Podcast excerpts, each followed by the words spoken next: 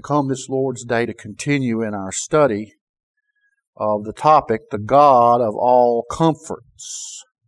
God comforts us by the oath he made to Christ, appointing him our high priest forever after the order of Melchizedek. In order to fulfill God's oath to Christ, promising his eternal priesthood, it was necessary that Christ have a better offering to bring unto God. That he did when he offered up himself as our sacrifice. Because Christ has obtained a better priesthood, he is the mediator of a better covenant, established upon better promises. Hebrews explains to us that a new covenant was necessary because the old covenant was faulty. The fault, of course, lies in poor sinners who cannot keep the old covenant because of the fall and their corrupt sin nature. Therefore, the blessings of the old covenant cannot be obtained. Therefore, God discloses his new covenant that brings his people salvation not by our works or obedience or promise, but by God's unilateral promise to us. Hebrews goes to precise lengths to explain that this new covenant is not like the old covenant, which God made when Israel was redeemed out of Egypt, which covenant they promptly broke. The new covenant is very different indeed. It is all of God's promise to us and none of our promises to God. Salvation and forgiveness and sanctification are not of our works, but of God's divine power working in us. God promises new changed hearts, intimate knowledge of Him and His law, and restoration of our mutual relationship unto God. Under this new covenant, God owns us, claims us, acknowledges us as His people, and we will do likewise toward our God. This relationship and change and power are from God and not according to any creation or will of man. Neither are they brought about by any imposed church upon the people, nor by the power of the state. It is rather all the miraculous power of God working in us. The keystone, of course, is the promised forgiveness of our sins by God. He will be merciful to our unrighteousness. The curse of the broken law will be taken away. This forgiveness and mercy to our unrighteousness was, of course, executed and empowered by the sacrifice our high priest, the Lord Jesus, made for us at Calvary. His is the blood of the new covenant, shed for his people for the remission of our sin. Christ, by his blood, removed from us the promised judgment due under the old covenant, satisfying it himself in our place by his perfect obedience and perfect sacrifice. Paul explained that the law could never justify us because it was too weak in our flesh. Therefore, God condemned sin in the flesh of Christ executing the judgment for our sin upon the Lord Jesus on the cross, so that we cannot be condemned for our sin already laid on Christ. Hebrews goes on to assert that the old covenant is done away for us in Christ. The old covenant of salvation and life by keeping the law cannot be rehabilitated, modified, improved, or re-empowered because it has been completely replaced for the believer by the new covenant. False teachers will try to claim that the Holy Ghost will help us keep the law so that in the end we are saved by law keeping or our own good works. They heretically assert that we can indeed obtain life by keeping the law by the Spirit or by grace. They pretend as if they can bolt the Holy Spirit onto the old covenant, rehabilitate it, and put it back into action as the way of salvation but the key point is that's not the new covenant at all. The change God works in His people under the new covenant is the result of our justification, not its cause. And God has spoken. The old covenant is faulty and is done away with for God's people by Christ and replaced by the new covenant. God's promise to us is no longer do this and live. Rather, it is that we are saved by grace through faith and not by works at all. Good works are worked in us by the power of God as a consequence of His promise to us to forgive us of our sin. No wonder God's oath to Christ is such a great comfort to us and a sure consolation. Our great high priest, by his obedience and sacrifice and faithful intercession for us, has rescued us from the old covenant of works. The law of sin and death has been replaced by the new covenant, which has the far better promises of God justification, forgiveness of our sin, and promised sanctification as we are conformed to the image of Christ. So this Lord's Day, we speak on the topic, we have a better tabernacle. A better tabernacle. Now, where is the priest's work done under the old covenant? Where is the priest's work done? It was in the tabernacle where priests made reconciliation for the people, if you recall. We have a better priest in Christ, mediating a better covenant based on better promises. Now we must have a better tabernacle wherein Christ's work can be accomplished. We know that there must be a better tabernacle because God told Moses to make the earthly tabernacle according to the pattern shown thee in the mount. So there is a tabernacle which the earthly tabernacle is a mere picture of, a physical copy of, a representation of, that can never be complete. Remember, all the types and shadows and images of the Old Testament of spiritual things can never be complete. They can never be better than or equal to in quality the thing which they represent. They merely are there to point us to, in pictorial form, that which is to come, which is far better. Now in Hebrews chapter 9 at verse 1, we read the following. Then verily the first covenant, that is the old covenant, had also ordinances of divine service and a worldly sanctuary. So you see, the writer of Hebrews is going to carry on with this extended argument and say that because Christ is a better priest, because he has a better covenant that he mediates, that he's a surety for, that has better promises. Therefore, there must be a comparison made between the tabernacle under the old covenant and its services and the tabernacle which is heavenly where Christ serves. Because Christ was not qualified to serve in the Old Testament tabernacle because he was not of the tribe of Levi. He was of the tribe of Judah. So here the writer reminds us that there were ordinances and services and a worldly or earthly tabernacle. And then he describes in verse 2 the outer sanctuary.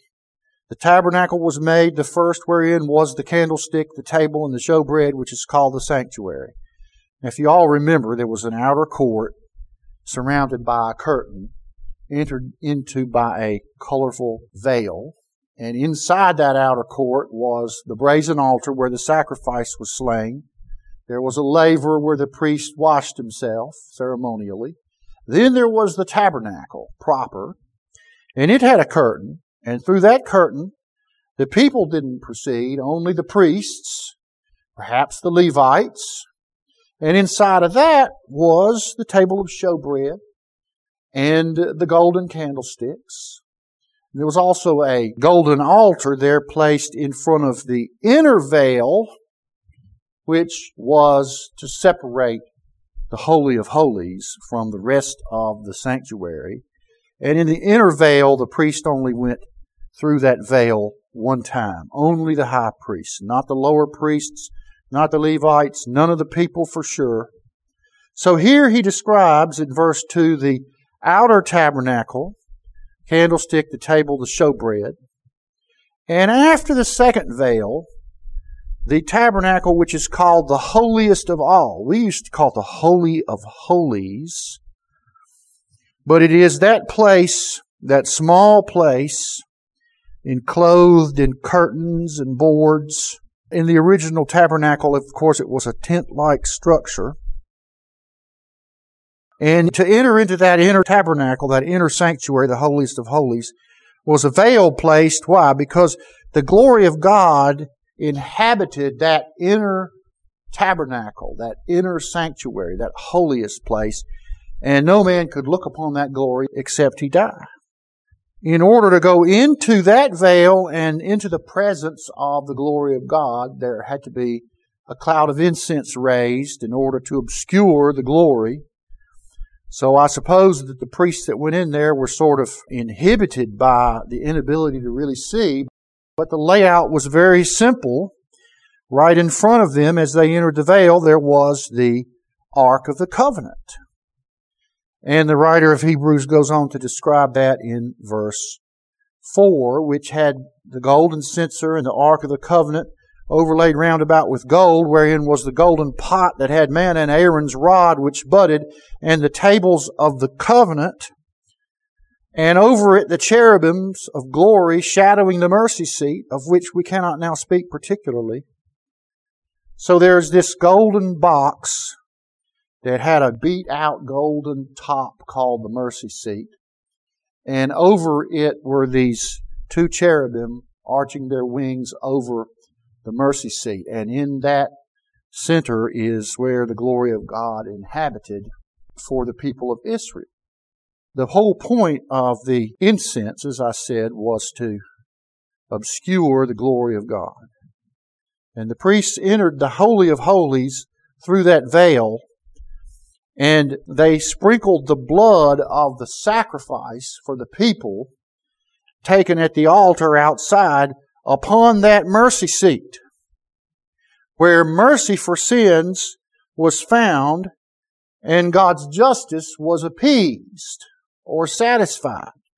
That was the point of the Holy of Holies and the Ark of the Covenant and the mercy seat. And the reason it's called the mercy seat, obviously, is because that's where the priest sought God's mercy for the sin of the people to make an atonement for them to satisfy God's wrath by the blood of the sacrifice for the people's sin, to make a propitiation by the blood of the sacrifice sprinkled upon the mercy seat. So here is the place that the priest presents the blood of atonement at the mercy seat in the Holy of Holies in the glory of God behind that thick veil. The place where the sacrifice for sin is presented to God to make atonement for the sin of the people is at the mercy seat on the Ark of the Covenant between the cherubim where the glory of God rests and his wrath is propitiated and appeased at that place. But all this is just a symbol, a picture, a type of the true tabernacle, which is what the author's point will soon be made clear at verse 6.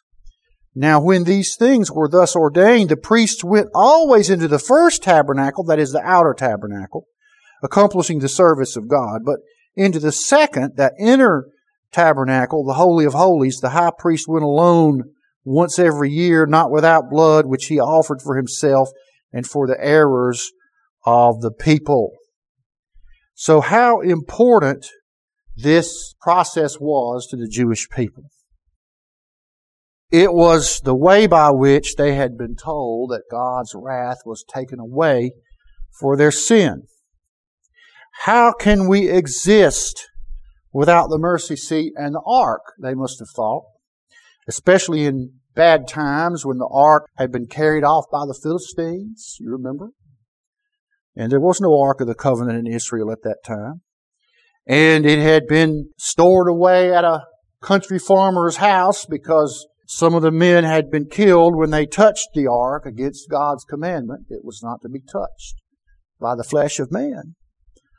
And then it seems as if historically that the Ark of the Covenant may not ever have been recovered when the people came back from the captivity of Babylon, although that point is not explicitly made in Scripture. But at some point it disappeared. At the latest, of course, would be 70 AD when all of Jerusalem was sacked and the temple was destroyed. And the Ark of the Covenant, as far as we know, was never seen again. But this is important to the Jewish people. It's the center of their whole relationship with God that they must have a mercy seat. They must have a priest to make an offering of blood to take away God's wrath for their sin. How can we exist without a mercy seat and an ark and a priest? Where will the work of the priest be done for us? But we know it was all taken away in 70 AD, wasn't it? And since then, there's been no sacrifice for the Jewish people, no mercy seat. And therefore, according to the Old Covenant, there's been no propitiation for their sin. And the ones who take their faith seriously are greatly grieved by that. And there's all kind of machinations about whether we should rebuild the temple and restore the temple sacrifice. But where will they obtain a mercy seat? And how will they expect the glory of God to reside there anymore?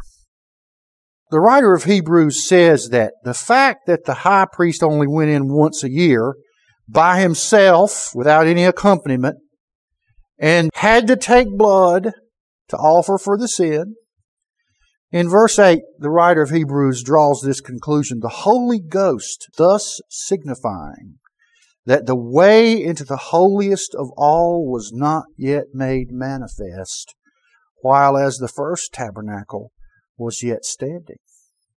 The writer of Hebrews is pointing out this major fault with the old covenant and with the old tabernacle and with the old priesthood, that it could never really take away the sin of the people because if it could, why would we have to take blood in there before we go into the presence of God? Where's the peace with God? There's still no peace with God.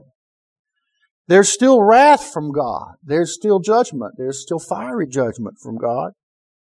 Why should only the priests go? Why can't all of the Lord's people, if there's peace with God, go into the presence of God? Doesn't that indicate, and it does, that the people are still unclean in their sin. That all of this picture and type and shadow doesn't take away sin, it merely points the people to that time when the Messiah would come and he would do away with their sin.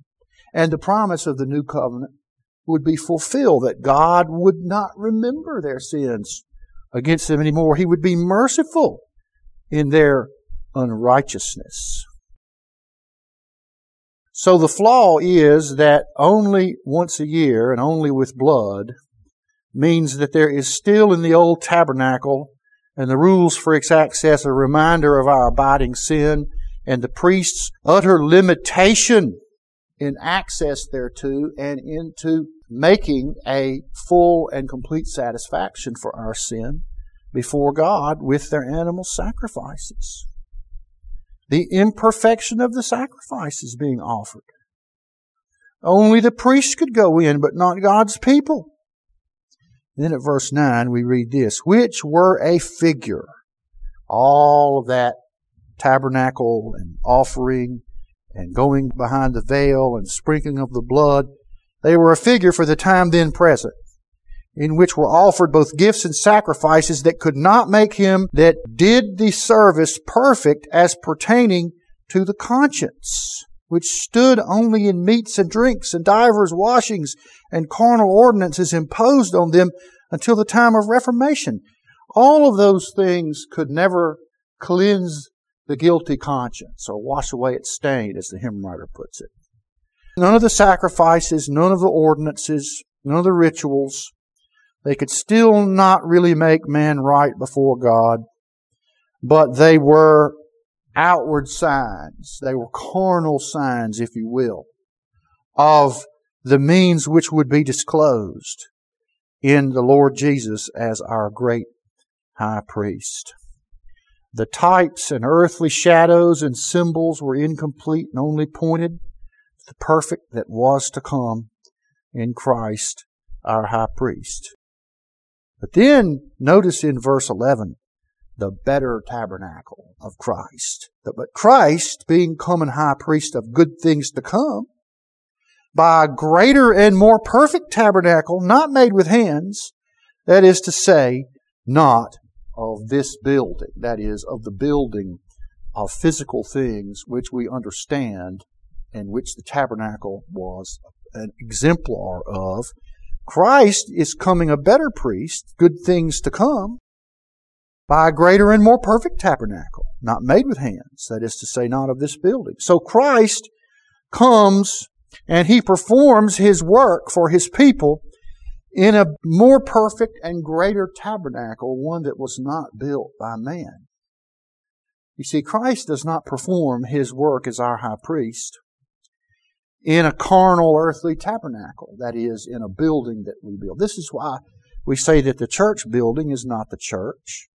Whether it be a humble dirt floored hut or it be the greatest cathedral known to man, these are not the places where the offering for sin is presented to God. These are not the places where Christ carries out his priestly work in the presence of God, as the priests in those days carried out their priestly work once a year in the presence of the glory of God.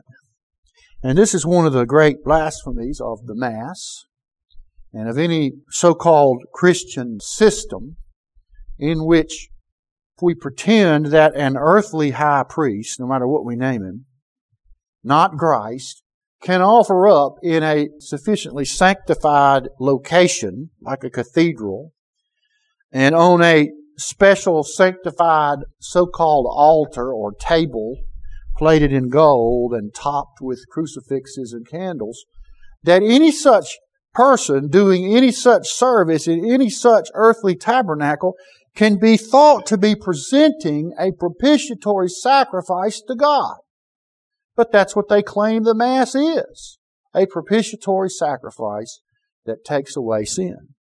But here we see that Hebrews teaches us that Christ is an high priest of good things to come. That means better things than what the Aaronic priesthood symbolized or performed. And it is by a greater and more perfect tabernacle not made with hands, not of this building. That's where he does his work as the high priest. If you notice in Hebrews that Hebrews has already made brief mention of this better tabernacle where the work of the priest would take place. For example, in Hebrews 6, we read this already. Wherein God, willing more abundantly to show unto the heirs of promise the immutability of his counsel, confirmed it by an oath, that by two immutable things in which it was impossible for God to lie, we might have a strong consolation. And remember, these are the promises that God made to us to save us, and the oath that God made to Christ to make him a high priest forever after the order of Melchizedek. We have a strong consolation who have fled for refuge to lay hold upon the hope set before us. Which hope we have as an anchor of the soul, both sure and steadfast, and which entereth into that within the veil. The anchor that we have is set in Jesus Christ, and He has entered into the veil in glory. Whither the forerunner is for us entered, even Jesus made an high priest forever after the order of Melchizedek.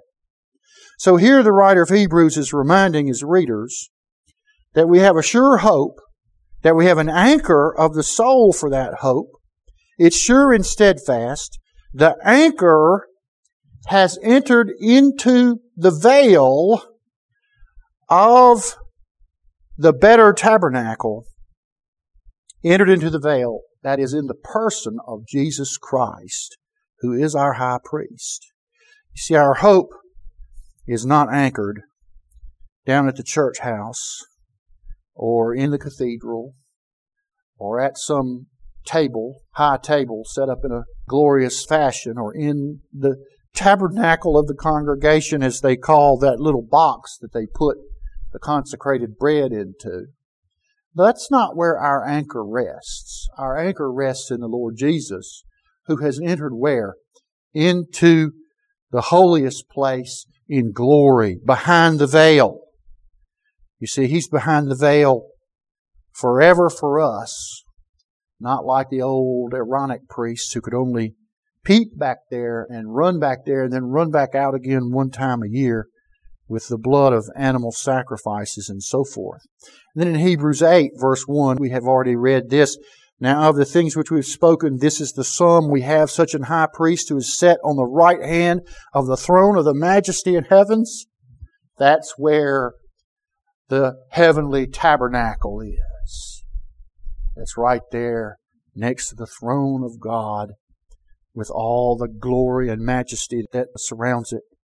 A minister of the sanctuary and of the true tabernacle which the Lord pitched and not man.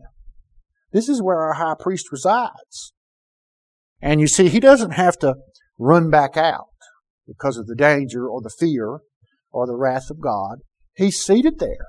You remember the priests in the Old Testament, they couldn't have a chair in the Holy of Holies or even in the outer sanctuary. They had to always be standing and walking and moving.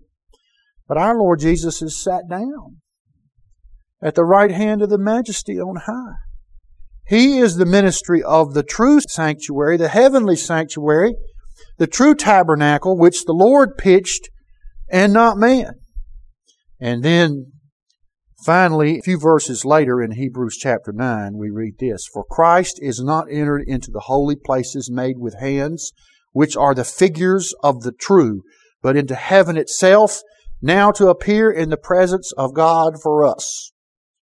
So the true tabernacle is that place in which we find the presence of God, and Jesus Christ entered into that place forever for us not having to leave, not having to flee the scene for fear of God's wrath, but permanently there, you see, representing us unto the throne of God, representing us, making intercession for us. Now, God's people can now freely enter into the holiest, where once the Aaronic priests only entered once a year.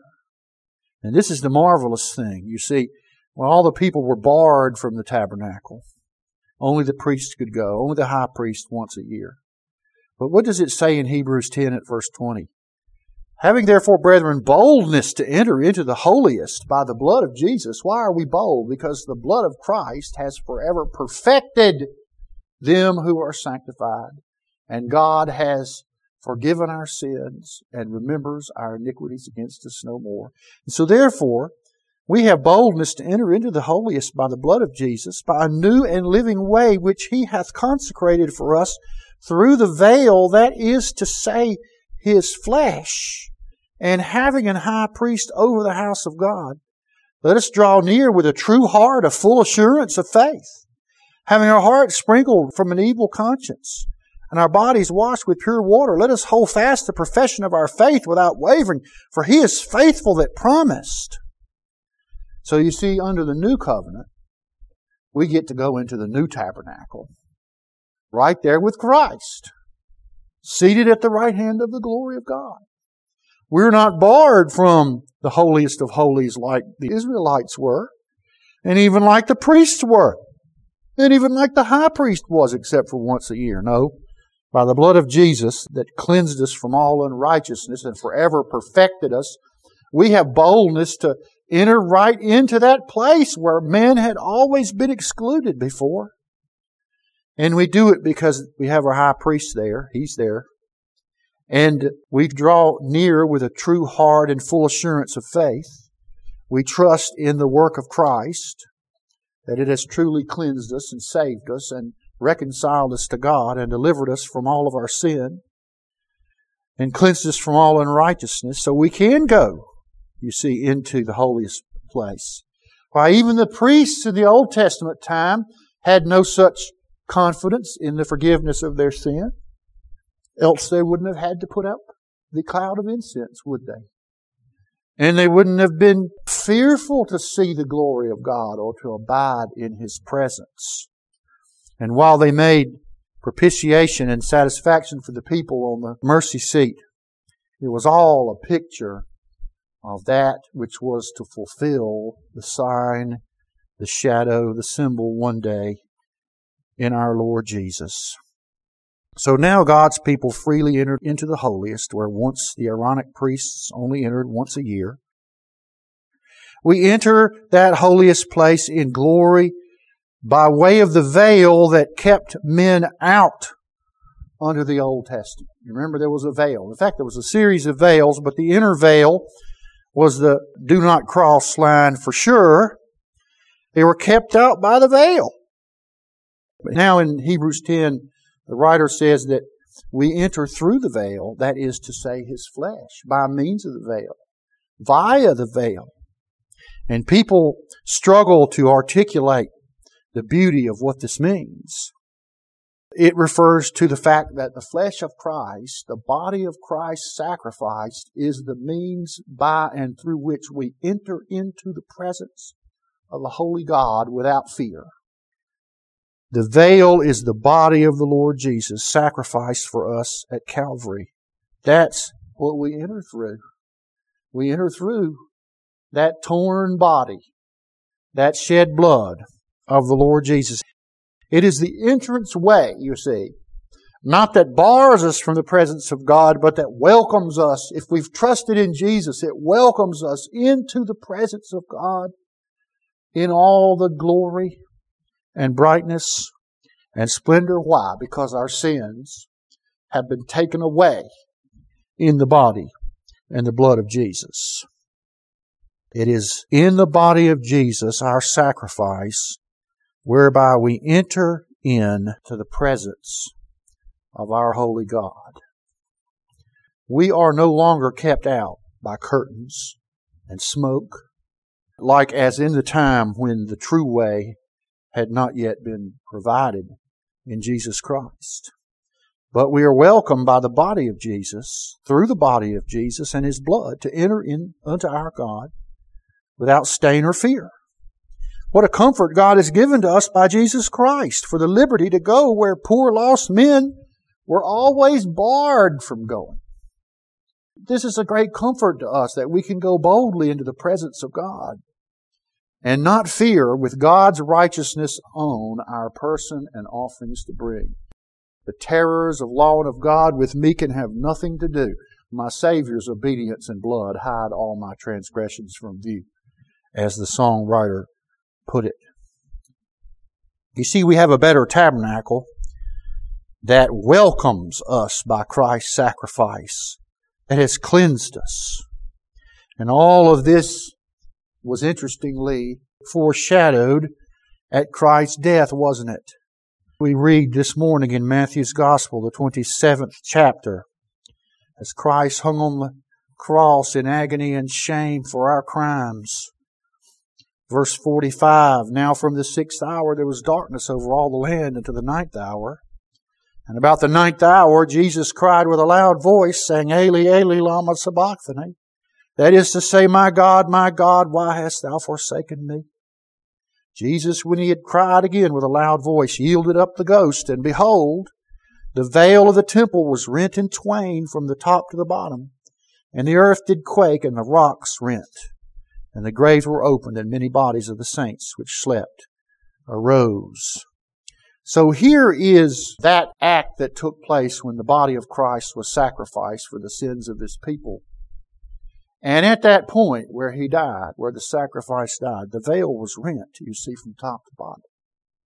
See, there was no longer any use for the Old Testament, Old Covenant, Old Tabernacle types and shadows it is as if to say that the work done here in pictorial form is finished because the work done on Calvary's tree has superseded it and has fulfilled the sacrifice that was pictured by the animal offerings.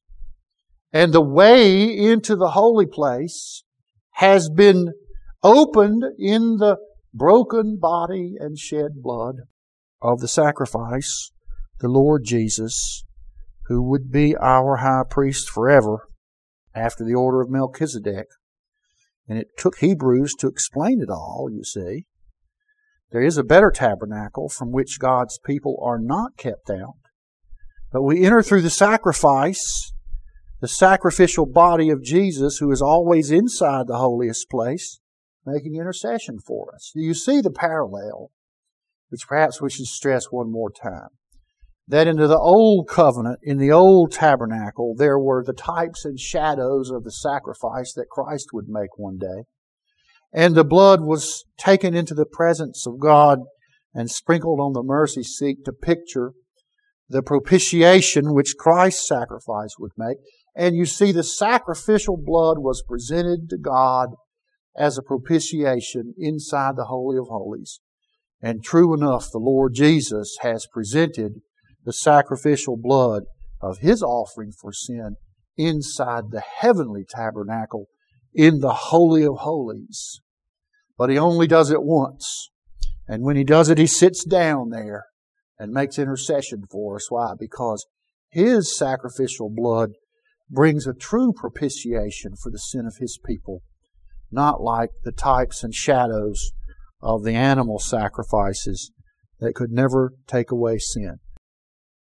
So Christ presents his offering for our sin in the heavenly tabernacle, the better tabernacle, wherein he presented his blood atonement for the sin of his people. He's always inside the holiest place making intercession for us and beckoning us to come in there into His presence because our sins have been totally taken away. What a comfort it is for God's people, for that symbol of sin and rejection and restlessness to be ripped down.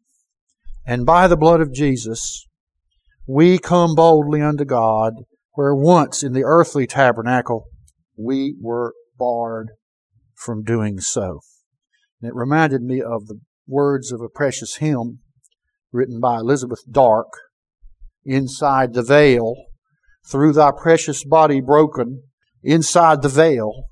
Oh, what words to sinners spoken inside the veil, precious as the blood that bought us, perfect as the love that sought us, holy as the lamb that brought us inside the veil. Lamb of God, through thee we enter inside the veil. Cleansed by thee, we boldly venture inside the veil.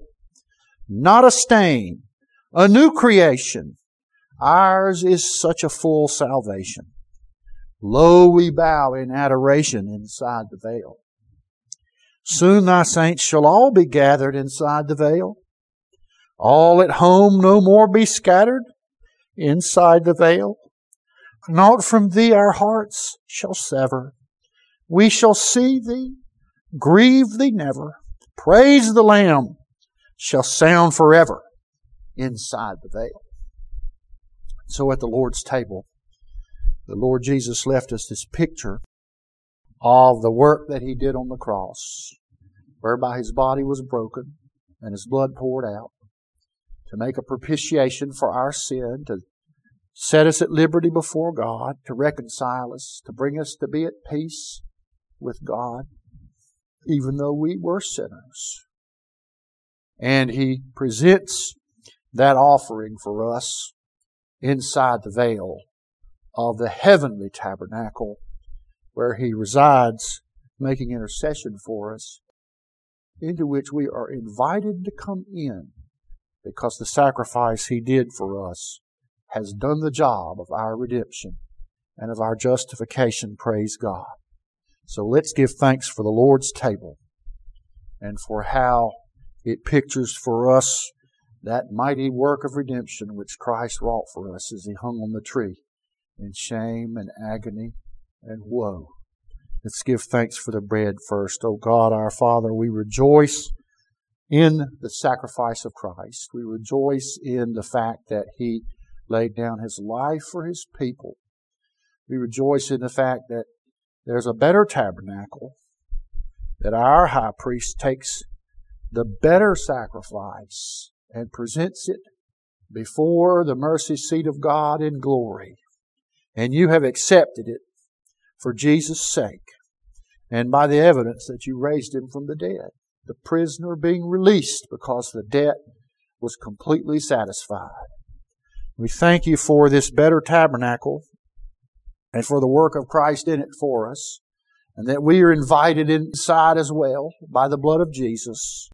Help us to be bold to enter and to cry out your glory, your praise, and our petitions for your help, and to know that you hear us, and to know that you receive us, and that you will not cast us out from that heavenly tabernacle where the Lord Jesus has made a way into it for us by His body, by His torn body through which we enter into your presence. And we thank you that He left us this feast. Help us to partake of it and to know what it means, to understand what it signifies, and to rejoice in it for all eternity. We pray in Jesus' name. Amen. The scriptures tell us that on the night our Lord was betrayed, He took the bread and He blessed it and He broke it and He said, Take and eat. This is my body, which is broken for you. Do this in remembrance of me. I'd like to ask my Father if He'd give thanks for the cup that pictures the blood of the Lord Jesus, the blood of the new covenant shed for many for the remission of sin. The scriptures tell us that after they had supped, he took the cup and he blessed it and he said, Drink ye all of it. This cup is the new covenant in my blood for the forgiveness of sin. Do it as often as ye do it in remembrance of me. The scriptures tell us that as often as we eat this bread and drink this cup, we do preach the Lord's death until he comes. Let's sing number 65 in the Black Book. How sweet the name of Jesus sounds in a believer's ear. It soothes his sorrows, heals his wounds, and drives away his fear. Let's stand as we sing number 65.